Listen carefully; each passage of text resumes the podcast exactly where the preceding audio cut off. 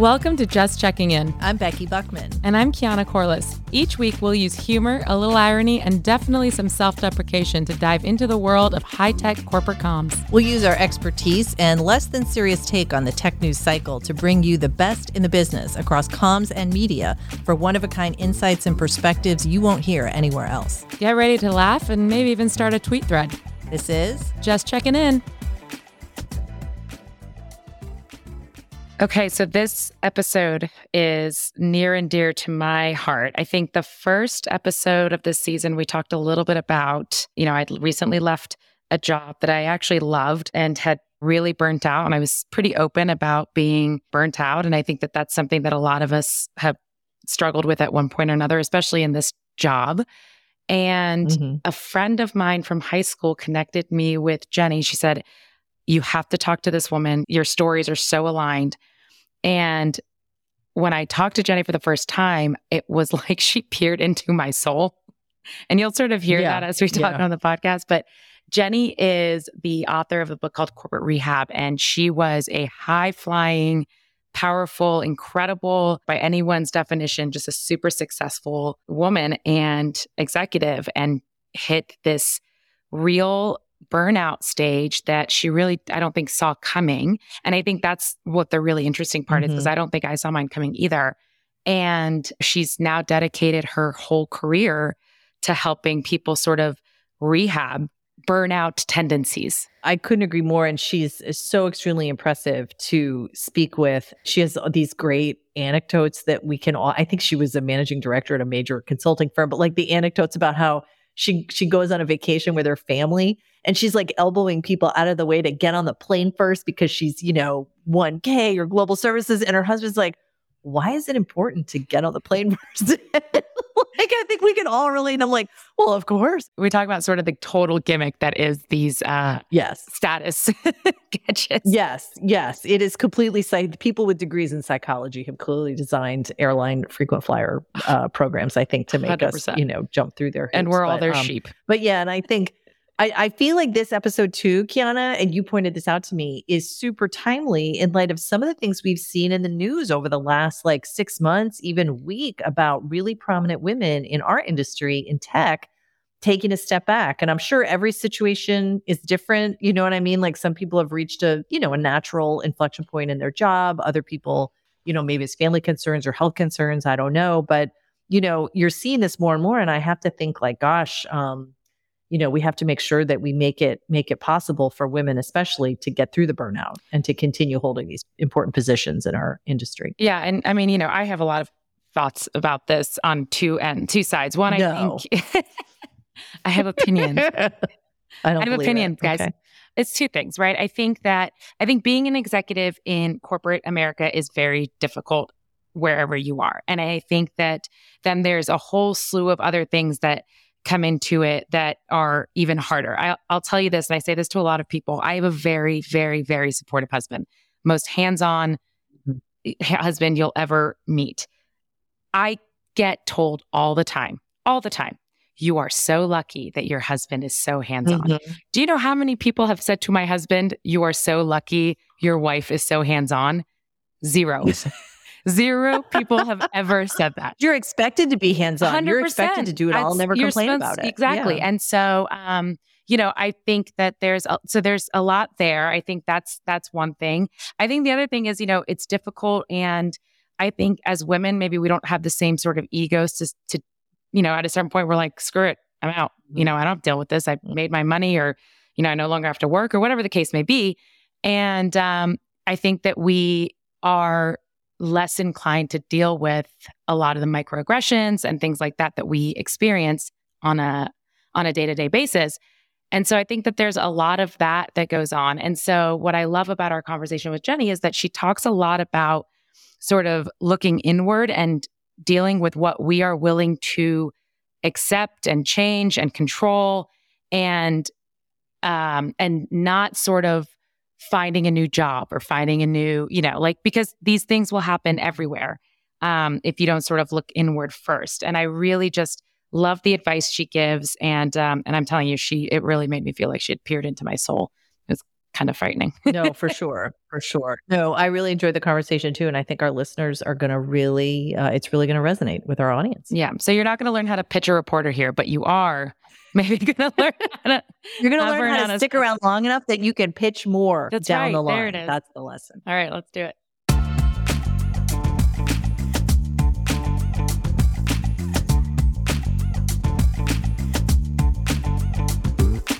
So excited for our guest today. She is none other than Jennie Blumenthal, the author of Corporate Rehab, a best selling book that talks about something that is very relevant to the narrative of today, which is to ditch the hustle culture. And as she says, shift from surviving to thriving. I love that. Jennie spent 20 years in corporate America and Fortune 500 companies. She's led multi million dollar teams before she hung it up and decided to coach some executives, specifically women, to do their own corporate rehab. Jennie, you sound like exactly what we all need right now. So, welcome to the podcast. Oh, thanks so much. I really appreciate you having me here, and I can't wait to dig in. Can you give us the backstory? How did you pivot from being a Fortune 500 exec to writing a book about burnout?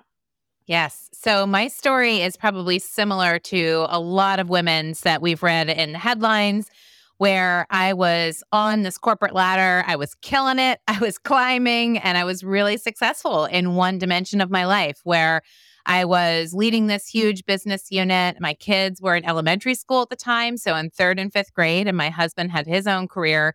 And we were building this life that we thought was everything we ever wanted. And it really took the pandemic, um, grounding planes, putting all four of us back in the house for the first time to really ask those hard questions. And I remember asking myself, am I happy? And unfortunately, the answer that came back was, I'm trying to be happy, but I'm not actually happy. Mm-hmm. And I didn't realize it at the time, but I was actually in extreme burnout, trying to do all the things where every day felt like Groundhog Day of get up and just grind it through and get through to five o'clock or get to bedtime when I could put the kids to sleep and then maybe get back online. And it was this this concept of one day it will be easier and that day never really came and so, in the middle of the pandemic, when I finally realized I wasn't happy, um, it was like one of those moments that once the veil is lifted for you and you see that, it's really hard to go back to a 14 hour a day leading 300 people through something where you realize, you know, you're, you just don't have any gas left in the tank.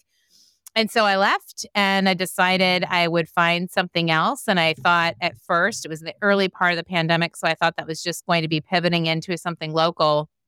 But the longer my kids were out of school and the longer I had to sit in the quiet of how exactly did I get here and how, when I was building this life that's everything we're taught to go after and women can be anything, how did I wind up in a place where I felt so empty and I felt like this wasn't what I wanted? And that really was the beginning, really, in some ways, of my leadership journey of really going within to understand what are the patterns, what are the data points were other women feeling this way and the more and more i talked about it i had women just knocking down my door and saying what happened? What have you learned? And as i started doing more research um, it really pointed to this hustle culture that is this always on mentality where we feel like we're only as good as our last deal. We've got to be hustling to you know stay 100 miles an hour whether it's at work or home and and it really kicked off this journey for me to figure out what part of that was me and what part of it was the environment uh, that I was living in. So that's really how it all started. I love the hustle culture idea because I, f- I feel like every year it gets worse. What are some of the contributors to that? Like, you know, we here we are advertising our own podcast on social media, but I feel like that's part of it too, right? There's so many different channels and ways that you have to be present now that it, it is exhausting. We're hustling, definitely. Becky. We're hustling. I know we're hustling, but it is exhausting. It's well, and I love that you mentioned that because there's a difference between hustling and the hustle culture. So, hustling is really important, whether you're trying to close a deal, get a kid out the door with some shoes on their feet, um, or anything in between. And we all need it, right, from time to time. And that grit and ambition is useful and, and part of life.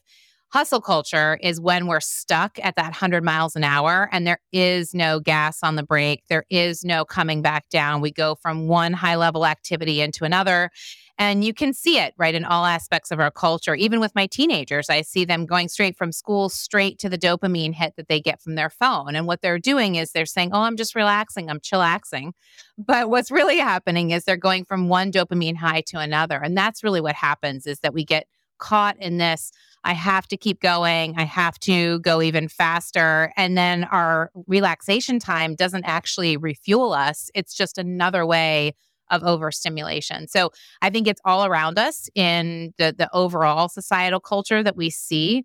Um, you know, globalization is another aspect of it. It's great that we can now do business 24/7, but all of us have colleagues that are doing morning calls with California and evening calls with Singapore and everything in between and it's just this constant always on. And so there, it comes from a lot of different places.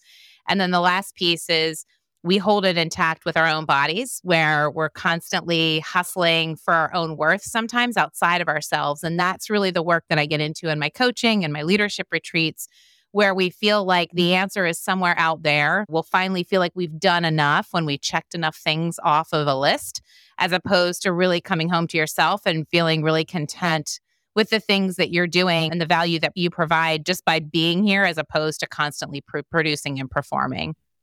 I feel really seen right now. I feel like a Go lot ahead. of people just went, "Oh my god, she sees right through." Right? Is she in my in my house? Does she? Is she my in my house? Where is she? I actually went through a similar sort of burnout situation earlier this year, and what I think was difficult for me, and I think a lot of people, is how you actually define burnout. I think a lot of people have trouble identifying burnout versus mm-hmm. a bad week or a bad month. I didn't think I was burnt out because I was sleeping. I was training for a race, I was exercising, I was eating well. I was like, I'm not burnt out. But how do you define that? Because I think there's bad week, bad month, and then there's like, mm-hmm. you need mm-hmm. to change your life. Great question. So I like to go with the clinical definition because I think this is really helpful to actually give us a little bit of comfort here. So in 2019, mm. even before the pandemic, the World Health Organization updated their classic definition of burnout to include workplace stress. So I just want to give all of your listeners a little bit of a break and some grace and compassion. This is a world pandemic that happened before the COVID pandemic that we're all part of. So it's not just you aren't doing it right. And if you just run faster, you'll outrun your burnout. It's something that's increasing in the pace within our own culture.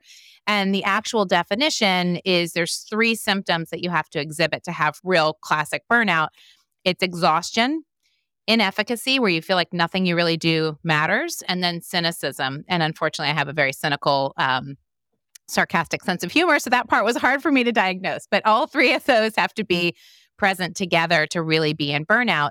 And the interesting thing, if those are the actual symptoms, some of the root causes aren't always obvious. So, some things that do seem a little more obvious are, first of all, boundaries, where we see things like our time or our energy, especially as women, if we are in a caregiving position of any kind, whether that's invisible labor at home, invisible labor at work. If you happen to be running your own, you know, your DEI uh, work or doing the culture things at work that don't get paid, a lot of that really impacts our time boundaries where we're giving so much to others, right? And it might be something we enjoy, but we're overdoing that for a lot of reasons. It could be your energy that you're actually working with somebody or in a situation where your time's okay, but it's something that really drains you. And that can really take away from feeling like what you're doing matters, or it can be more exhausting just because it's something that's emotionally draining instead of physically draining. And then it can even be something like boredom. You can feel like you've stopped growing in your role, uh, whether that's at work or whether you that's outside of work. Uh, I mostly get women as we start doing coaching that are saying, This is really embarrassing, but I don't have any hobbies. Like I spend all my time doing everything for everyone. I'd really love your help in figuring out like, can I have a thing that's mine outside of being a mm-hmm. mom or a wife or a worker, an executive? And so I think all of those pieces are part of the root cause of what contributes to it. And then if you look at, you know, the workplaces that we're in or the family environments, all of those elements are are present and then depending on who you're interacting with and what type of balance that you have that all can contribute to whether you wind up in full burnout or not I would love to dig down and uh, hear more specific stories because you interviewed for your book, which has the same yeah. name as your consulting practice, obviously. You interviewed, I think, more than 300 women. What are some of the common threads or stories of how they were hurting? because I'm sure we can relate to those as well. Yeah. And those stories, it was interesting when I first started collecting stories, it was really more of a process for my own catharsis to say what just happened and how did I, I'm a smart woman, how did I get into this place where I felt like I was suddenly burned out and didn't know it? And as I started talking to other women and they started contributing their stories, I was shocked at how much we'll tolerate before we'll actually seek help or try to find a solution and so much of that comes from i like to say you know the the, the mind body and the spirit or the head hand, hands and heart all together um, and when I started hearing these stories, it was really true that so much of the stress will actually trap in our bodies. Um, the first thing I started asking about was, tell me about what happened and when you left or you felt stressed. And women would start telling me their story. And about halfway through, I noticed this trend that they would mention some physical manifestation of the stress. And often it was the first time they were linking the two together. I had one woman who told me, Well, I knew I had a really stressful job um, and I thought something must have been off when I started to throw up every morning, but it was only Monday through Friday. And oh I figured gosh. it must have had something to do with my job because it never happened on the weekends.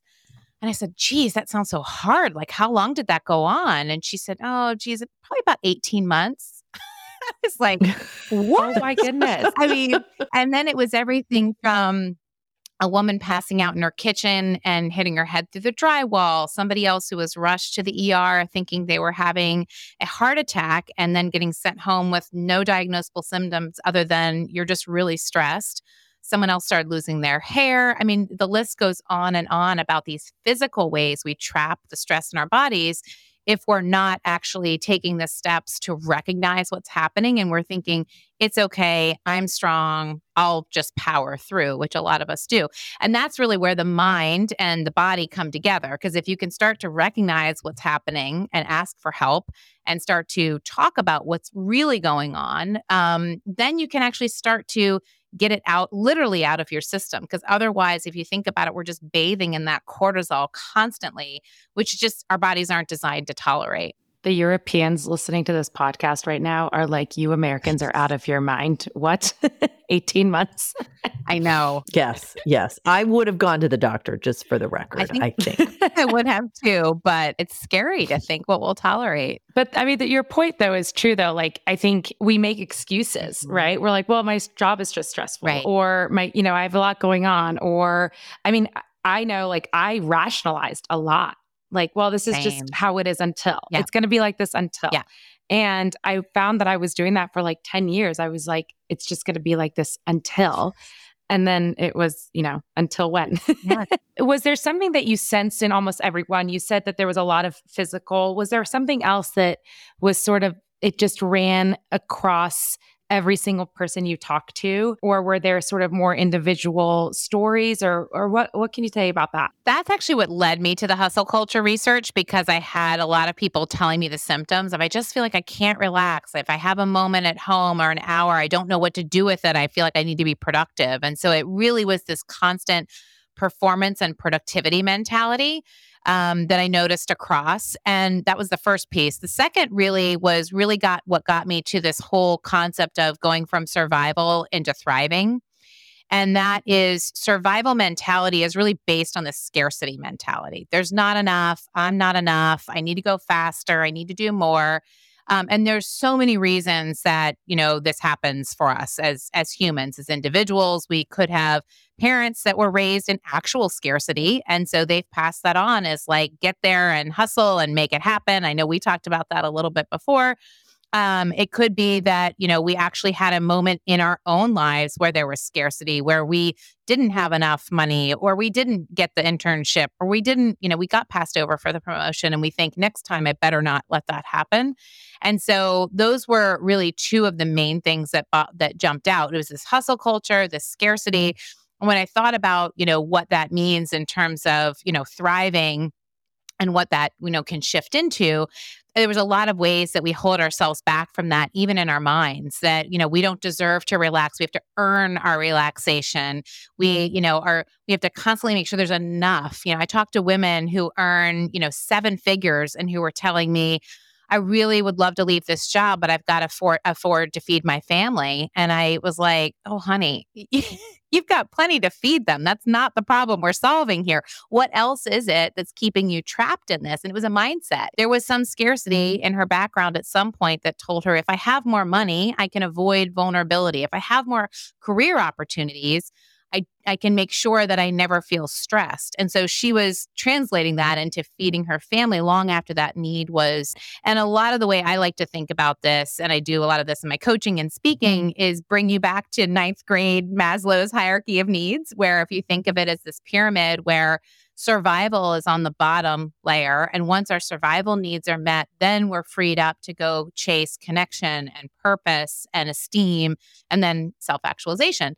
But what happens is if you've got any of that wiring in your brain, you know, so anything from early on or a really formative experience at 19 with your first internship or something you know, your brain will sometimes be triggered to go back into that survival mode and say, oh gosh, what if I can't feed my family? And obviously, this one woman I just told you about, um, she could feed her family for much less than what she was earning. But there was a very real part of her that didn't feel that way, that felt I might be vulnerable and I better keep going and I will tolerate this toxic situation because I need, I'm stuck with that old limiting belief. So those were the things I really saw jump out of the interviews over and over. And that really led me to do the research on the neuroscience of leadership and you know what what forms early on in childhood and how we can take that stuff with us into the office um, even if we don't intend to and then write a prescription for how to ditch that and how to actually you know start to thrive in your leadership what is some of the general top line advice you yeah. give to women who, you know, maybe they want to stay in their yep. jobs or want to stay in the same industry, but they just need, you know, they don't want to do a complete 180, mm-hmm. but they just want to get get out of the hustle culture and start to thrive. This is the freemium advice. Yes, exactly. So yes, the fr- right, exactly. If you subscribe, it's more expensive. That's no, it. That's exactly it. We'll give you the teaser right now. The way I I actually packaged all of this is corporate rehab. The rehab actually stands for um, the framework that I use in my leadership coaching.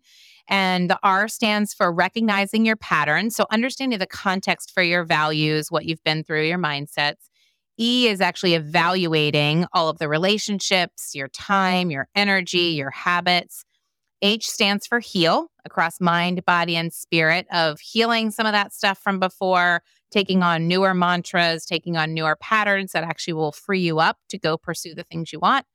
A is for arise, and that's really um, reconnecting with yourself and your strengths, but adding back the fun. So, all the fun stuff you get to do when you're not hustling for your worth outside of yourself.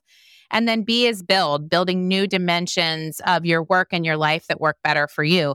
And so within each of those, and the book actually follows that same pattern that we take one chapter for each of those. And I walk you through exercises, do for yourself and ways you can kind of start to uncover that. But the idea is not to quit your job. If that's what you find at the end of this, more power to you. But the whole point of this is not about just quitting because we see the data says that, you know, there's people that have left thinking the grass is greener. It's just like a relationship, right? Like that guy was a jerk. I'll just go find another jerk, probably, you know, as opposed to changing the things within you that you can control. And so that's really what it's about is understanding what are the patterns and the mindsets and the behaviors that you're wired for, frankly, or that you've picked up over time, might have served you earlier in your career, that it's time to reevaluate and set down so that you can actually thrive, um, you know, in your job, in your career, in your life, right where you are. And in fact, 50% of the women that I work with come to me saying, I need to find a new job. Can you help me and coach me through the mindsets and then give me resume advice? And 50% of them wind up actually staying in the same either job or company but either changing the role or changing themselves to make it work better for them. So i would say in this I'll, I'll be super clear if you're in a toxic situation that involves abuse of any kind get out. You cannot mindset or behavior your way out of that scenario but I'd really challenge you to look and see, you know, what parts of you are responsible for, you know, staying or perpetuating that situation and what parts of it are outside of you and then control the things that you can control. Honestly, just like rehab. You know, we're really tackling why we get stuck and stay addicted to things that aren't good for us and then we're controlling the things that we can. You sort of touched on this. A lot of times people just say, well, if I just quit, then Mhm. this will all just go away and start dating a new company. And then, you know, five months in after the honeymoon period is over, you're back where you started. What are some of the other things that you see people do that don't work? I think you talked about if people go on vacation and they come back. Yeah. Like, what are the things that, that are just maybe like a band aid? So I think the first one is um, just I'll just throw a pizza party or I'll just have a mental health day. These band aid fixes that we see in the workplace.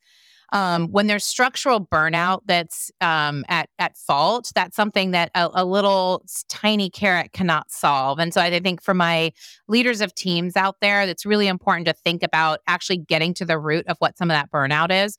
One woman I had interviewed who's in a major consulting firm said, I knew there was issues when the day we announced increased mental health benefits, the exact same email increased uh, our utilization targets for how much we needed to bill. And she was like, "Do they not see the left hand, right hand?" And and a lot of times leaders don't or don't see the connection between these things. That we're asking more of our people, and then we're like, "Here's an extra day off when we're you know adding four hours to the workday."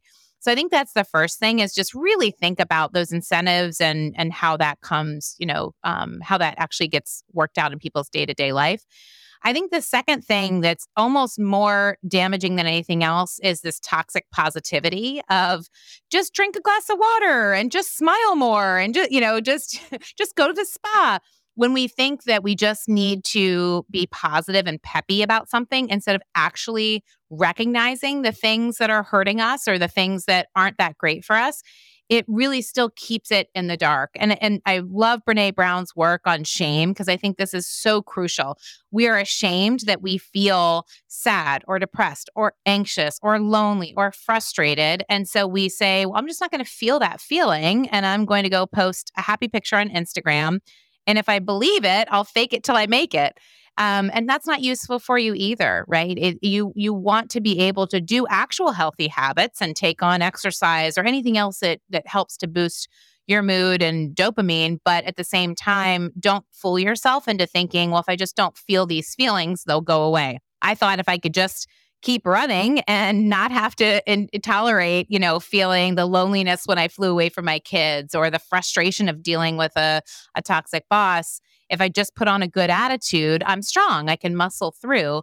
And, you know, one of the best pieces of advice that I heard um, in my own healing journey is even if you're not dealing with it, it's dealing with you. So even if you're not going to therapy, even if you're not calling out the bad boss, it's having an impact on you somehow. And if you don't address it directly, it'll leak out somewhere else in your life. And so I think that's the second piece is when we take on this toxic positivity of just smile, it'll be okay.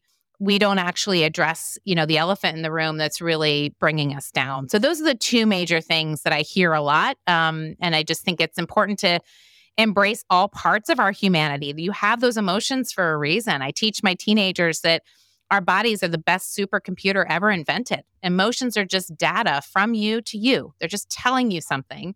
And our job is to listen and then decide what to do with them. Such such Do such you remember good the advice. movie for the Pixar movie Inside Out? Oh, I thought that movie was so deep. oh good. I know we're now at a point where our teenagers are like, "Oh my god, not one more emotional intelligence movie, mom." But it's true. Oh, it's geez. like the best. It's such a great example of what's actually happening in us. Keyana, I wanted to just take a minute and think about how this applies to people in our profession specifically, because I think when you're a comms professional at, let's say, a large organization, the ways you could get burnout include, you know, if you're at a startup, there's a hustle culture pervading the entire company, right? So you're caught up in that. But I think also the comms department, in my experience, sometimes gets blamed for stuff that is really not your fault and that is probably a business problem as opposed to a comms problem, but it, it sort of becomes easier to shoot the messenger. And I think that's a big reason for burnout. I also think I think there's a third thing, and I always tell people this when people ask me like, "Why is your job so stressful?" And if you are, especially if you're a comms person that is maybe close to the the top or, or works with this the CEO or the you know executives who are out there, it's actually a highly personal job. Mm-hmm. Here's what I mean by that. If I if what people thought about you, good or bad, depended on how well I did my job, wouldn't you wouldn't you be like on my case all day long i mean it's it's really it's a personal thing and i i realized this early on when when i realized you know these executives their mom reads what's out there about them their dad their friends their neighbors the people outside of the industry this stuff is personal for them and so mm-hmm. i started to take it really personally because i took my job really seriously and i think there is this extra bit of stress there when it's you can't actually compartmentalize the job and the personal part. And I think that weighs on you. I think there's a huge weight on that. I, I used to always tell my team, we're not surgeons. No one's going to die. Like, let's relax.